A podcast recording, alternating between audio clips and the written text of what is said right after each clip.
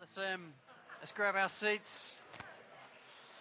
Pull our Bibles out. If you've got a Bible, that'd be great. If you haven't brought one, that's okay because I'll read it to us anyway. In fact, if you haven't got one, let me know and I'll I'll give you one.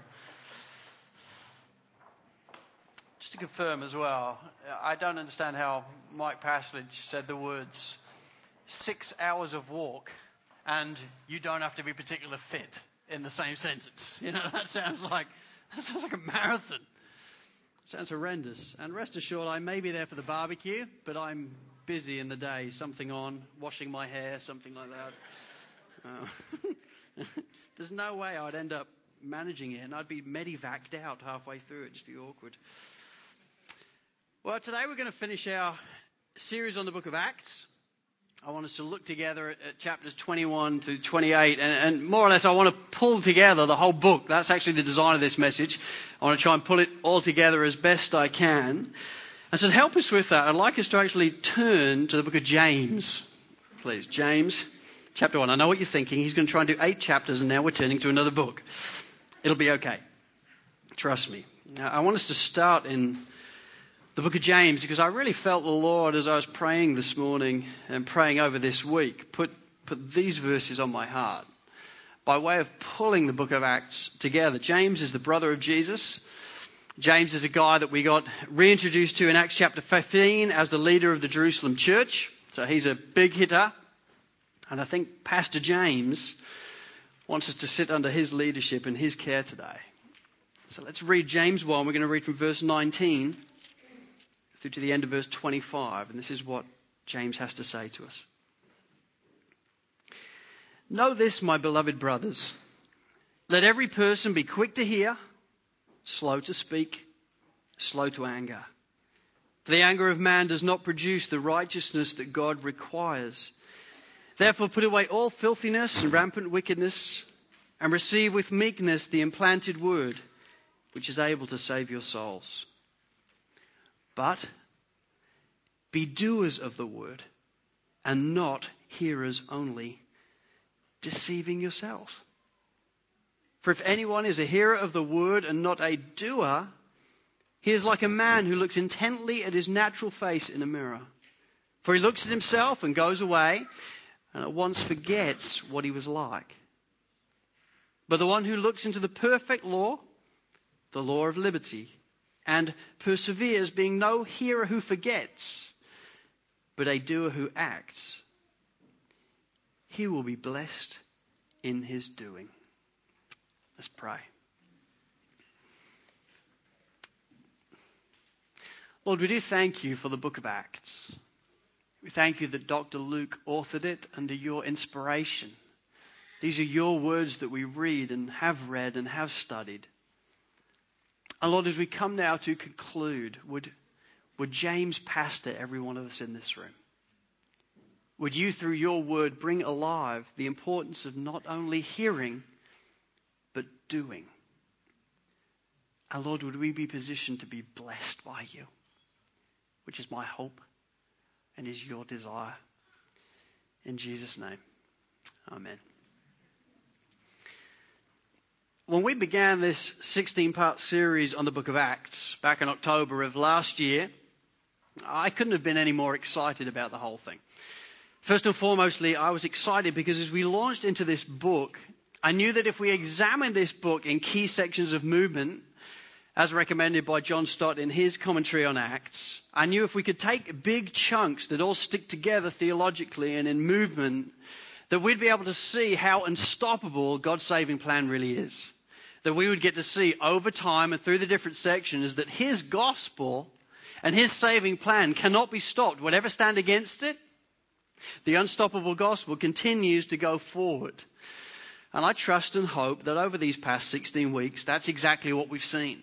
Example after example after example of God's unstoppable plan moving forward. Whatever the obstacle, God's gospel continues to go forward. And I trust we've seen that, haven't we? And Acts chapter 21 through to 28 is no exception to what Dr. Luke is trying to show us because yet again it's another example of the unstoppable gospel going forward. Now, if you've been following along the reading plan that we put online a couple of months ago, then you will have already read chapters 21 through 28, and that's going to be a serious advantage to you. But knowing that 98% of people in the room won't have done that, I just want to take some time to help us see well, what does it say? Well, what does, how do these chapters work and what are they all about? Because what we have here, very simply, it is the simple and glorious story of how Paul came to Rome. You see, we first learn of Paul's desire to visit Rome in Acts chapter 19, verse 21. It makes it very clear that he wants to get all the way to Rome, and quite clearly, that's God's plan that he would be able to do that. But God's means of actually seeing that come about takes some unexpected and quite incredible turns along the way. See, in chapter 21 of the book of Acts, Paul heads to Jerusalem. He's aware that it's going to be hard for him there. He tells the Ephesian elders, as we looked at last week in Miletus, he tells them straight up front that, look, I've got to go. I've got to make my way to Jerusalem, but I know wherever I go from here, it's going to be hard. And that affliction and imprisonment awaits me. And yet he still goes. He gets on the boat at Miletus and he arrives in Jerusalem and he feels called to go there primarily to preach the gospel, but also to give them a financial gift. He's been collecting it amongst all the Gentile churches. He wants to help them understand that we're all one church in Jesus Christ, having put our faith in Him. And so this was a great opportunity for the Gentile churches to gather together and give to the good of Jerusalem and to give to the Jerusalem church that were undergoing affliction and indeed poverty. So Paul rocks up there and he gives them the gift. They are blessed by the gift, but whilst there, Paul's enemies stir up great trouble for him in the temple and seek to beat him to death. They falsely accuse him of bringing a Gentile into the temple, something that he hasn't done, but something that they're convinced he has done. And as a result, they drag him outside the city and they start to beat him. And it's only when a Roman tribune then steps in and arrests Paul and takes Paul back to the barracks that his life is saved. He was going to die there and then, never making it to Rome. But a Roman tribune arrests him, brings him back to the barracks, and he starts to interview Paul and says, You know, Paul, what, what on earth is going on here? Why are they beating you to death? What, what is taking place? And Paul explains, but the tribune wasn't satisfied with the answer. And so the tribune then puts Paul before the Jewish council. And so in chapter 22, the second half of it, that's what we see. They unbind Paul, they take him to the council, and what becomes immediately clear is these Jews haven't cooled down overnight. The same guys that wanted to beat him to death yesterday are still absolutely gunning for Paul. And what we see then in chapter 22, verse 10, is that there is such dissension among the people through Paul's words that the Roman tribune is actually concerned that they will tear him to pieces. It is all kicking off in the Jewish council. And so the Roman tribune arrest him again and take him back to the barracks, primarily for his own safety. It's then discovered very quickly that if Paul ever sees this Jewish council again, they plan to ambush him and indeed kill him. And the Roman tribune become aware of that, and so they decide that they are going to send Paul to see a man named Felix, who is the Roman governor of Caesarea. They don't want to see Paul assassinated until he's at least tried. And so in chapter 24, we see Paul before Felix in Caesarea. Felix is the Roman is, is a Roman truck guy. He, he's, he's going to be taking part in understanding what has taken place. And so they transport Paul to Caesarea. And at that point, Felix begins to interview Paul, begins to interview Ananias, the great high priest, begins to interview the different people from the Jewish council, and says, What on earth is going on here? And it's very clear in the way that that chapter is written that Felix could work out very quickly that Paul is being just messed about here. He hasn't done anything wrong, but they claim he did. The problem is, Felix was corrupt. He was after money. He knew his way around a bribe or two. And as a result, Paul was put in prison for two years in Caesarea. We don't get a lot of information about that other than Paul went to prison for two years. And you think, my goodness, what, what's the Lord doing there? And what's going on? But eventually, in chapter 25, a new governor arrives by the name of Festus. Festus arrives as the new governor. He, he interviews Paul and he basically says to him, You know, what are you doing here? How did you end up here? And he's convinced that Paul needs to go back to Jerusalem and face his accusers there. And at that point, Paul, as a Roman citizen, exercises his right to appeal to Caesar and actually stand trial in Rome. He's a Roman citizen, so he can do that. He's aware that if I go back to Jerusalem, I will lose my life, and it's not my time yet. I need to make it to Rome. And so he exercises his right to appeal to Caesar, and Festus agrees. And Paul then begins to set sail for Rome. Before leaving in chapter 27, he talks to King Agrippa about the gospel. He talks to Festus about the gospel. Paul wants to seize every opportunity he can get with whoever he's encountering to tell them about Jesus. But in chapter 27, he sails eventually for Rome. He's accompanied by an armed guard and also his friend Dr. Luke. On one leg of the journey, they get shipwrecked dramatically onto the island of Malta that Emma and I have been to. It's a beautiful little island. And there's this, there's this island just off Malta where they said he shipwrecked. And it's quite an incredible scene and quite an incredible country. And then Paul is now imprisoned again in Malta while he waits under armed guard to move on. And eventually, in chapter 28, Paul arrives in Rome. Nearly four years after he first set his sights on going to the city of Rome, he finally arrives. You know what? The means to get Paul to Rome are somewhat unexpected, don't you think? If you were writing a story, you wouldn't think, oh, you know, this is how I'm going to weave it into the plan. But this is the way the Lord moves sometimes. His timing is perfect. But what you see, although the means are certainly unexpected, what you see here is another great example of how God's saving plan has shown itself to be truly unstoppable, hasn't it? Nothing can stand in the way. Paul's imprisoned, Paul's shipwrecked, he's beaten, they're trying to drag him out the temple and kill him. And yet God saves Paul every time. And he gets him all the way to Rome. And right at the end of the book of Acts, just turn there with me. Acts chapter 28. And in verse 30, these are the final words. And it says, He lived there, meaning Paul. He lived there two whole years at his own expense and welcomed all who came to him, proclaiming the kingdom of God and teaching about the Lord Jesus Christ with all boldness and without hindrance. Paul is awaiting the trial before Caesar, before a Roman emperor. And yet, as he awaits, he sits in his home, and people are coming in and out of his home. He sits with armed guard most of his life, most of the rest of his time. And yet, the gospel goes forward. And he's made it, hasn't he? He's made it all the way to Rome.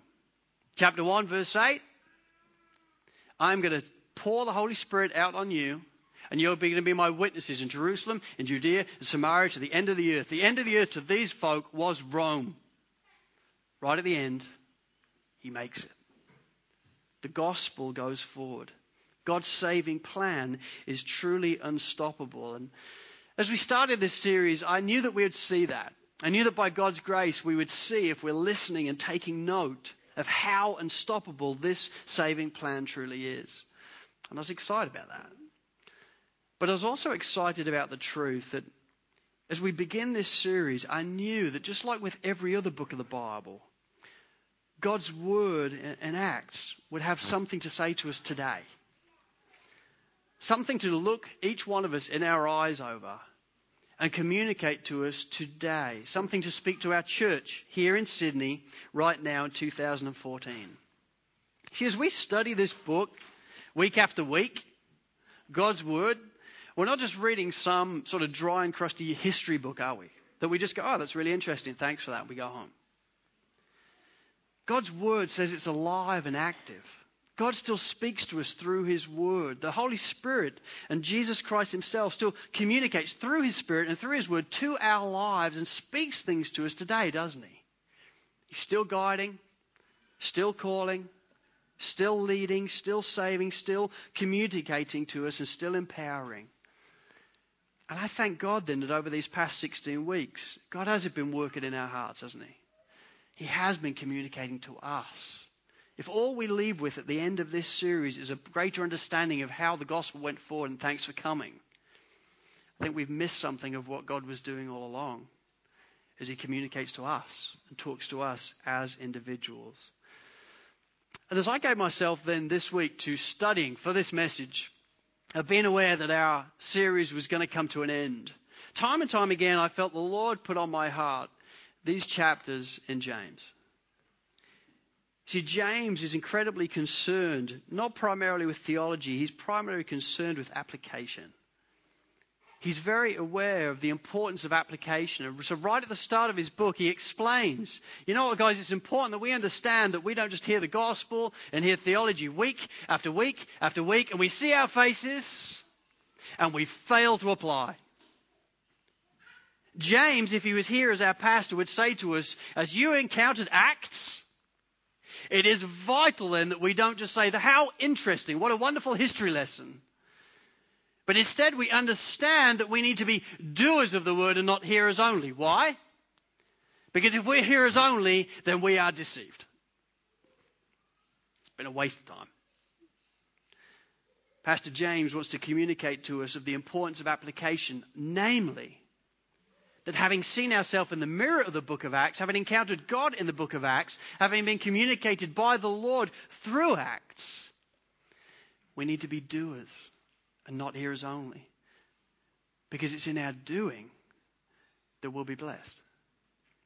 It's in our doing that for us individually we'll be blessed. It's in our doing that for us in our communities, as we seek to win people for the gospel, that they will be blessed. And so here's my question.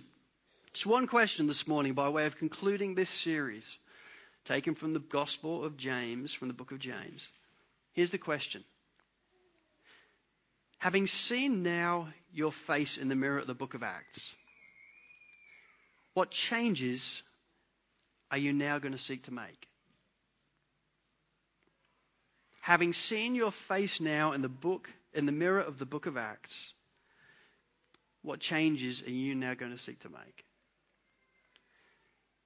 See, folks, I don't want any one of us in this room to be deceived. I don't want us to come and rock up to church week in and week out and go, that was such a wonderful message. I'm so blessed. No, you're not. You're deceived. We're blessed in our doing. We're blessed as we take it and it allows us to impact in our lives, and then we go away and make changes for the glory of the Lord in light of what we've heard. We're blessed in our doing, not primarily in our hearing. So, having seen your face in the mirror of the book of Acts, what changes then are you now going to seek to make?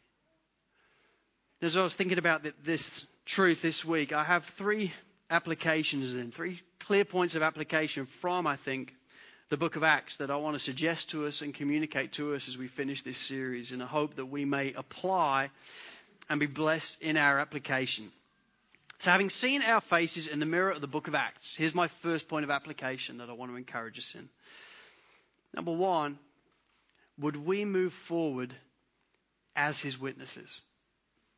Having seen our faces in the book of Acts, number one, would we move forward as his witnesses? Look with me for one last time at Acts chapter 1, verse 8. Key verse in the whole of the book. And it says, But you will receive power when the Holy Spirit has come upon you, and you will be my witnesses in Samaria and in all Judea, uh, sorry, in Jerusalem and in all Judea and Samaria and to the end of the earth. That's one of the key points of the whole entire book. And what is clearly seen right in the midst of it is simply this, isn't it? You will be my witnesses. Jesus is about to ascend, but he's communicating for one final time with these disciples and explaining to them, You're on. You'll be my witnesses. And then he ascends. Now, first and foremost, this was to the apostles, and this must have come as, a, as an absolute shock to them. In verse 6, when Jesus is resurrected and with them, they're convinced that this is great news. Now we can get into Jerusalem then and you can take it over. This is great. Two verses later, he communicates to them, No, actually, I'm going to go be at the Father's right hand side. You're going to be my witnesses. Can you imagine what a shock that would have been? Most of these guys are 18, 19, 20 years old. They're a group of young men. And he's saying, No, I'm going. It's you're on. You're now going to be my witnesses. Well, my friends, just as shocking, I think, is this simple truth that now, 2,000 years on, this is our time. We're on. This is the call of God on our lives now. See, in Acts chapter 1, verse 8, and in Matthew 28, two great proclamations by the Saviour. That we're calling them, eh, calling the disciples to go make disciples of all nations, baptizing them in the name of the Father, Son, and Holy Spirit, and teaching them to observe all that I've commanded you. In both situations, in Acts 1 and Matthew 28, the disciples are there as representatives of us. Otherwise, as soon as those 12 are finished, we just go, oh, done. Oh, thanks for coming. But none of us do that, right? Because we know instinctively, well, of course, that's the call of God on all our lives. Well, I'm here to tell you that's exactly the call of God on all of our lives. Those disciples were there to represent the church. But now, if you're a Christian and you know Jesus Christ is your Lord and Savior, the reality is those words spoken to the disciples are now spoken to you. You're now going to go. We need to go. We need to brandish the gospel and take it because quite clearly the scripture is looking on and going, you know what, sovereign grace? You're up. James Montgomery Boice, in his wonderful commentary on the Ephesians, says God is letting history unfold like a great drama upon a cosmic stage. The angels are the audience, and we are the actors. And this drama has been unfolding across the centuries as first Adam and Eve, then Abraham, Moses, David, Isaiah, John the Baptist, Peter and Paul, and all the other men and women of Christian history, both the great and the minor, are brought onto stage to play the part that God assigned them and speak words that come from hearts that love Him. And now, you and I are the players in this drama. Satan is on the attack, and the angels are straining forward to look on.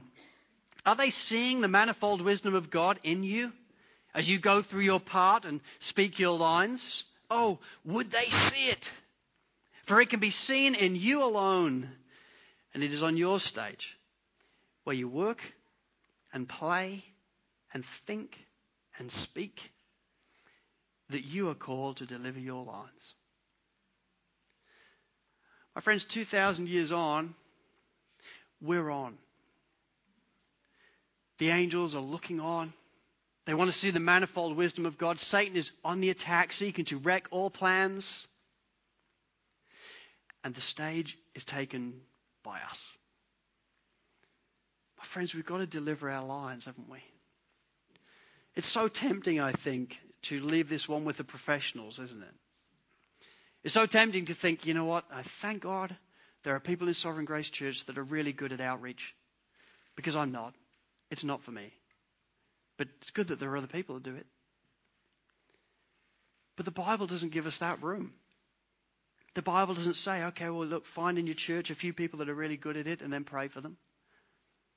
The Bible says when you became part of the family of God, you also joined the army of God. And you're on. In your communities, where you work, where you play, where you think and speak, we are now called to deliver our lines. And you know, I thank God that there are so many of you already that are delivering those lines. And there are. Let me give you a sampling of just what happened this week with people in this local church because I think sometimes we're unaware of what goes on in our midst. Rachel Pettit, just last week, headed off with about 11 other folk to do the walk up evangelism that Brendan's leading so well. And she didn't particularly want to go, but Matt, her husband, really wanted to go. So she thought, well, I better get in the mix. So she tagged along and went along, but during that trip, she just really encountered the Lord and met a lady by the name of Monique. And Monique was a lady who had never heard of Christianity and never heard of Jesus Christ. And Rachel was able to proclaim Jesus to her tell her about the gospel. She was interested and she wanted to hear more. And so Rachel was able to email it in the week and show her about two ways to live and what it really means to follow Jesus. And they've started an email conversation back and forth just with about Jesus. How cool is that, don't you think? The Lord then put on Rachel's heart to write to her auntie who's dying. He's terminally ill, and so Rachel took the time to write to her and communicate the gospel to her to try and win her for Christ, and we're praying for that. Charlotte Chua, reaching out to a friend from work called Wanmi. And this girl is going through relational issues, but Charlotte's aware of that and knows that, and she's just been trying to win Wanmi for Jesus Christ and communicating to her Jesus is enough. In the midst of all you're going through, Jesus is the answer, and He's the one you need. Brendan Willis, likewise, trying to reach out to his cousin, was with his cousin a few weeks ago, and his cousin was just saying how difficult uh, life was going for him and was also walking through relational issues. And he really wanted to talk to a priest. And Brendan said, Well, I'm kind of a priest, and so we could try and, you know, try and go with that. You just think, all things to all men, I love that. And so they met up this week, and Brendan was just able to share the gospel with him and communicate to him that his understanding being more Catholic by nature was that he had to earn his salvation, and that Brendan was just communicating to him that Jesus has done it all for you. He's the answer to all you need. Just this week, my own wife, uh, we've been praying for friends from Asquith Public School who we got to know. And we were just praying that the Lord would open up opportunities for, for Emma or myself to really communicate the gospel clearly. And Emma went out for lunch with one of the ladies there. We were praying for her, and she got to communicate the gospel in its fullness. And to communicate to this lady whose life is just genuinely falling apart how Jesus was the answer to what she needed. That he was the one that would bring hope in the midst of hopelessness. Just this week, also, Anita Hahn has been reaching out to a friend from work, just praying for opportunities to proclaim the gospel to her. And the opportunity arrived then eventually at work as they waited for a different appointment and it was running 30 minutes behind. And as a result of that, she had 30 minutes to share the gospel with that individual. And although that individual rebuffed her, I thank God that Anita took the courage to share the gospel with her. Because that's what it is. We're called to be faithful. We're not called to give all the answers and see everybody respond. I wish they did but we're called to be faithful. Julie Paslich, Mel Coe, Riley Spring, Andrew Lung, Simon Wood, Matt Pettit. The list goes on and on. There are stories after stories after stories of people communicating the gospel with people. Folks, I thank God for that. I praise God for that. People in this local church are delivering their lines for the glory of the Lord. But here's what I want to encourage you in. By way of applying God's word, Acts isn't given to just a few of us in this room. Acts is given to each and every one of us in this room. And so, if you're a Christian and a follower of Jesus Christ, let us not just be hearers of the word, let us be doers of the word. And I want to encourage you then, would we then move forward as his witnesses? Because we're on, my friends. There are people all in our communities, many of us in our families, that outside of the saving grace of Jesus Christ are running as fast as they can towards hell.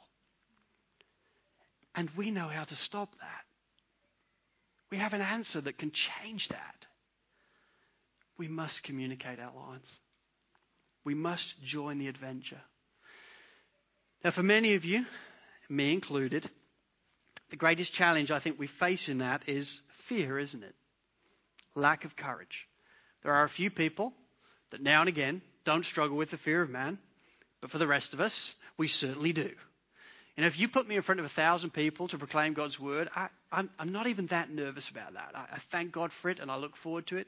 You put me in front of three people that want me to give me account for my faith. My tongue feels like the size of King Kong. I can't remember what to say. Tongues comes naturally at that point. You know, it's just, it's hard. And as I was communicating to you a while ago, last year when I went away camping with my soccer friends, and we're sitting around the campfire one night, this, the first night, and eventually it comes out. They know I'm a Christian. It's hard to hide behind that when you're a pastor. Um, they know exactly what I stand for and who I am, and, and I love them and want to proclaim the gospel to them. But we're sitting by this campfire, and my coach eventually says, So, Dave, what does it mean to be a Christian, and how are you called to be a pastor? And you think, oh my gosh. Here we go then. And, and we were about an hour just communicating different things about the gospel, different things about scripture, about the way it works. The next morning I got out of bed and I said, Good morning, Pastor, and good morning, team. And it, it, it was just, it was a great experience. But for that moment, in that moment, I felt fear. I lacked courage. I just thought, Lord, please, you've got to be with me now because I'm, I'm going in. My friends, we all fear things at different times, aren't we? We all lack courage. And that's why this second point of application then is so important. And here it is having seen ourselves in the mirror of the book of Acts. Number two, would we move forward on our knees? And my friends, we must. In Acts chapter 1, we encounter a small group of young men, fearful, shell shocked about what is taking place, fearful and shell shocked as they realize He's just called us to go ahead and do this. It sounded like he said, We're going to be his witnesses before he cleared off. Did, did he just say that? They're fearful about what is taking place. They are shocked about what is taking place. And in, in Acts chapter 2, verse 4, we see these very same men proclaiming the mighty works of God. Same men. Just a few weeks later. One minute fearful, the next minute out in the town square telling everybody they possibly can about Jesus. What he's done for them. What he can do for them. How did this happen? How on earth did this change come about? Well, the headline answer is indeed Acts chapter 2, isn't it? Which we all know very well. Acts chapter 2, the moment when the Holy Spirit comes upon them. The Holy Spirit empowers them for witness. The changing effect came through the Holy Spirit. These were cowardly men. The Holy Spirit empowers them. They're sharing boldly. God has called, as John Piper says, God has called men who would otherwise be cowards to proclaim the gospel for him. And he does it by empowering them with the Holy Spirit. It's incredible truth. But that's what he does. That's what we saw this great change come about in Acts chapter 2. Nervous, fearful men, empowered by the Holy Spirit, and then they go off a mission and start to proclaim the word of God boldly. My friends, that Holy Spirit that came upon them in Acts chapter 2 is the same Holy Spirit that comes upon you when you come to know Jesus Christ as your Lord and Savior. Do you realize that? Does anybody in the room believe that the Holy Spirit has changed? Because I don't. He's the same. He's the same one. The same Holy Spirit that empowered these men for witness is the same one who lives in your heart. He's the same one that as we cry out to him, saying, Lord, I am fearful. Would you give me boldness? Would you help me? He's the one that's going to respond with, Yes, I will. Because he's the same one. He hasn't changed the way he operates. He's not just like, oh, look, to be honest, I really want to empower the 12, but there's a lot of you now, and I'll give it a miss. No, he's there to say, I'm, I'm here to help you. That's why he's in you. Because I want to help you. I don't just want to comfort you. It's great that he comforts us. That's great. But he's also equipping us for mission. It's great that he comforts us when we need that. But if we just take the comfort and then go, oh, you know, therefore I'm done, you know, I just, my life's really hard. Oh, okay, great. Be comforted, and now let's go. Let's get on. Because whatever, this, whatever is happening in your life that you're struggling with, there are people in our world that are going to hell. That is a big struggle. We must be an army as well as a family. And the Holy Spirit will equip us for that. He will help us to do that. The headline of what changed in these guys' lives is Acts chapter 2. But, by way of application, all too many of us, I think, miss Acts chapter 1. Turn to Acts chapter 1. Read with me verses 12 through 14. This happened prior to the Holy Spirit. Look at what they're doing. It says this in verse 12. Then they returned to Jerusalem for the Mount of Olivet, which is near Jerusalem, a Sabbath day journey away. And when they had entered, they went up to the upper room where they were staying. Peter and John and James and Andrew, Philip and Thomas, Bartholomew and Matthew, James the son of Alphaeus and Simon the Zealot and Judas the son of James. Listen, and all these, with one accord, were devoting themselves to prayer, together with the women and Mary, the mother of Jesus, and his brothers. We miss that, don't we? We go to Acts 2 and just think, yes, I need power. And we avoid verses 12 through 14. Verses 12 through 14 are vital because they are an expression of this band of brothers' total dependency upon God. That's why they prayed. They didn't pray because, you know what, well, we're just part of a church that likes to do prayer meetings and stuff, and so we do it, and it gives me a bit of a nap, and I probably should go. They're not doing it because they feel obliged to do it. They're praying because they're aware, I'm called by God to be his witness, and I am freaking out about it. I need help. I need you. They're not praying because they're obliged. They're praying because they're aware of their great need for Him, their limitations, their fears, their lack of courage. And so they are gathered in a room crying out to God, Lord, come, be with us. We need your help as we're called to be your witnesses. We need your help to go, Lord, because we are fearful people. An act that they repeat time and time again through the book of Acts. As they go into situations, they pray. As they go into situations, they pray. They need the Lord's help. They need His empowerment. Well, friends, I submit to you, if we're wise, knowing the call of God on your life as a witness, I suggest to you we need to be praying then, don't we? Not because we're called to because we're part of a church that does prayer meetings, but because if you're actually going to manage to witness, I, I think we need him, don't we? Because we lack courage by ourselves.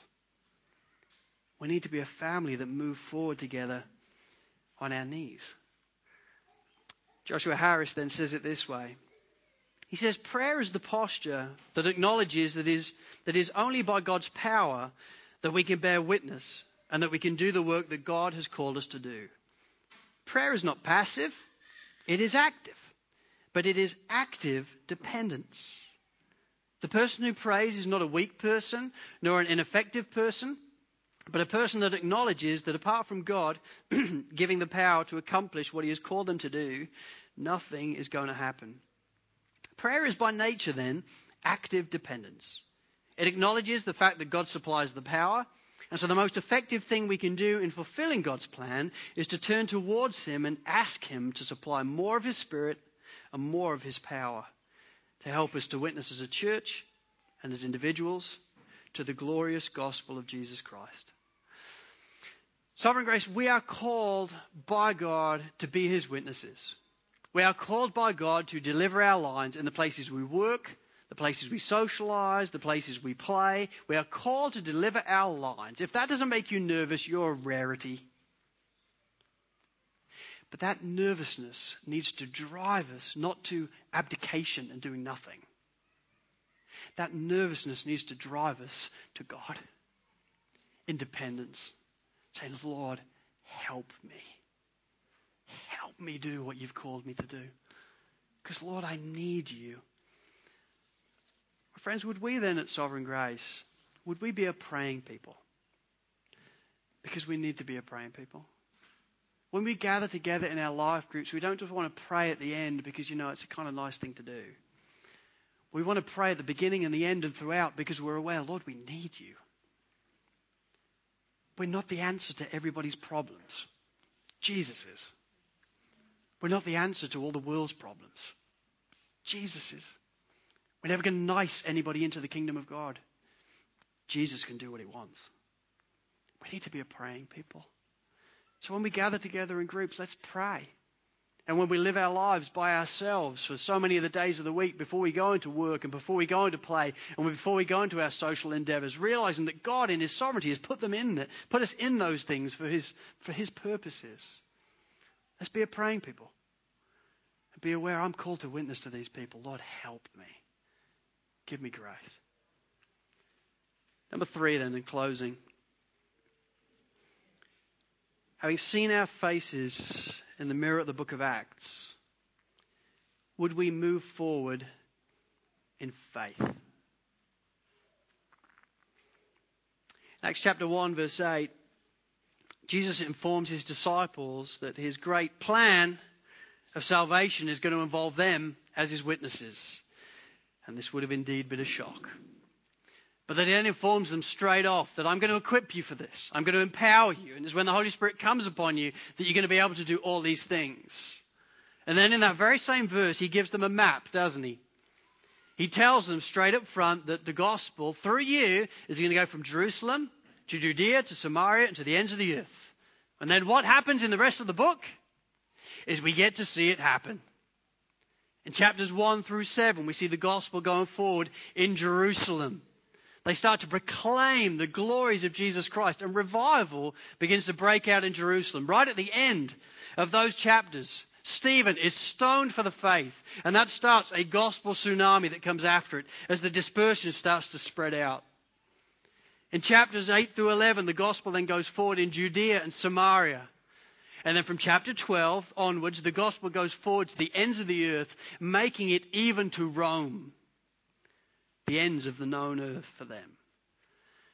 Often the gospel faced opposition. There was suffering that took place. There was persecution that took place. People were dying for the faith. And yet, each and every time, all the way through, you get to see God's saving plan going forward, don't you? And that's because Dr. Luke all along has been trying to help us see that God's saving plan is truly unstoppable. All the way through from chapter, chapter 1, verse 9, when Jesus ascends, and you just think, oh, that's interesting, he's gone off in a cloud, and oh, it's just part of the story. It's not just part of the story. He is ascending to the right hand of God. And what is going to happen there? He takes his place as King of Kings and Lord of Lords. The great lion of the tribe of Judah, his job is done. And he now sits at the right hand of the Father with scepter in hand. For all authority in heaven and earth, he tells us, has now been given to me. He sits and oversees all things as King of Kings and Lord of Lords. And ever since that moment, when he takes his seat, the gospel goes forward unstoppably. Why? Because he orchestrates it all. My friends, 2,000 years ago, the reason why the gospel went forward unstoppably is because Jesus, as the great lion of the tribe of Judah, was controlling it all. The encouragement for us today is that Jesus hasn't changed he still sits at the right hand of the Father. He still holds the scepter. And that, my friends, is why the glorious gospel is still unstoppable today. Isn't that wonderful? We're not just in this by ourselves. Jesus isn't just sitting at the right hand of the Father to have a chat. He's sitting at the right hand of the Father as King of Kings and Lord of Lords and saying, I'm with you. I want you to go and make disciples of all nations. But lo, I'll be with you to the end of the age. Oh, and know this all authority in heaven and earth has now been given to me. You'll make it. I will, through my gospel, break into people's lives in a moment. Just be faithful. Keep telling them about it because I'm on the move through you. My friends, I do want to encourage you then as we move forward. Would we move forward then in faith? Because the gospel is unstoppable. His saving plan is truly unstoppable. How encouraging and how inspiring and how faith fueling that should really be. Peter Davids, in his James commentary, writing about James chapter 1, says this. He says, No matter how extensive one's scriptural knowledge, how amazing one's memory, it is self deception if that is all there is. Listen to this. True knowledge is the prelude to action, and it is our obedience to the word that counts in the end. True knowledge is the prelude to action. I love that. The intention of this series and every other series at Sovereign Grace is not just to try and fill our minds with knowledge. It's to inspire our minds with knowledge as a prelude to action. Why? Because it's in your doing that you'll be blessed. Having seen, we go away and apply. And in our application, we're blessed, not in our hearing. That's why true knowledge is a prelude to action. And that is why our obedience is actually what will count in the end to His word. So, my friends, I want to encourage you then, as the sun sets on our series of Acts, as a local church, would we be doers of the word and not hearers only? Would we not just be able to regurgitate to you in detail every detail of Acts? That doesn't impress me that much. What does impress me is when you get people that go, you know, I, I don't remember every detail. But through this series, I, I've been aware that God's called me and I'm starting to ask him for help. And you know, I've had these things happen just this week where I've been able to proclaim the gospel. That impresses me a lot. And on that last day, when you stand before the King of Kings and Lord of Lords, I doubt he's going to say to you, So, okay, pop quiz. Chapter 4, verse 8, what is it? doubt it. But I think he's going to be interested in terms of, you know what? You know what, Anita, when you when you reached out to that individual at work, I was smiling on you. Well done. You know what, Julie, when you're, when you're gathering together with different folk to try and win them for Jesus, well done. that impresses me. I think most importantly, that impresses the Lord. That's why on that day, each one will receive their commendation from the Lord, not because of their knowledge, but because of what they've done with it. Friends, I want to encourage you then, would we be doers of the word and not hearers only? Having seen our faces in the mirror of the book of Acts, would we move forward as his witnesses? Because we're called to go. Would we move forward on our knees? Because we are scared and we need his grace and we need his help. And would we move forward in faith? Because the gospel is unstoppable. And when Aslan, as the great lion of the tribe of Judah, stands with you at all times, as you're communicating, if it be his will, no one will stand against his roar. So take courage and apply this truth. And would we then go forward in faith? Let's pray.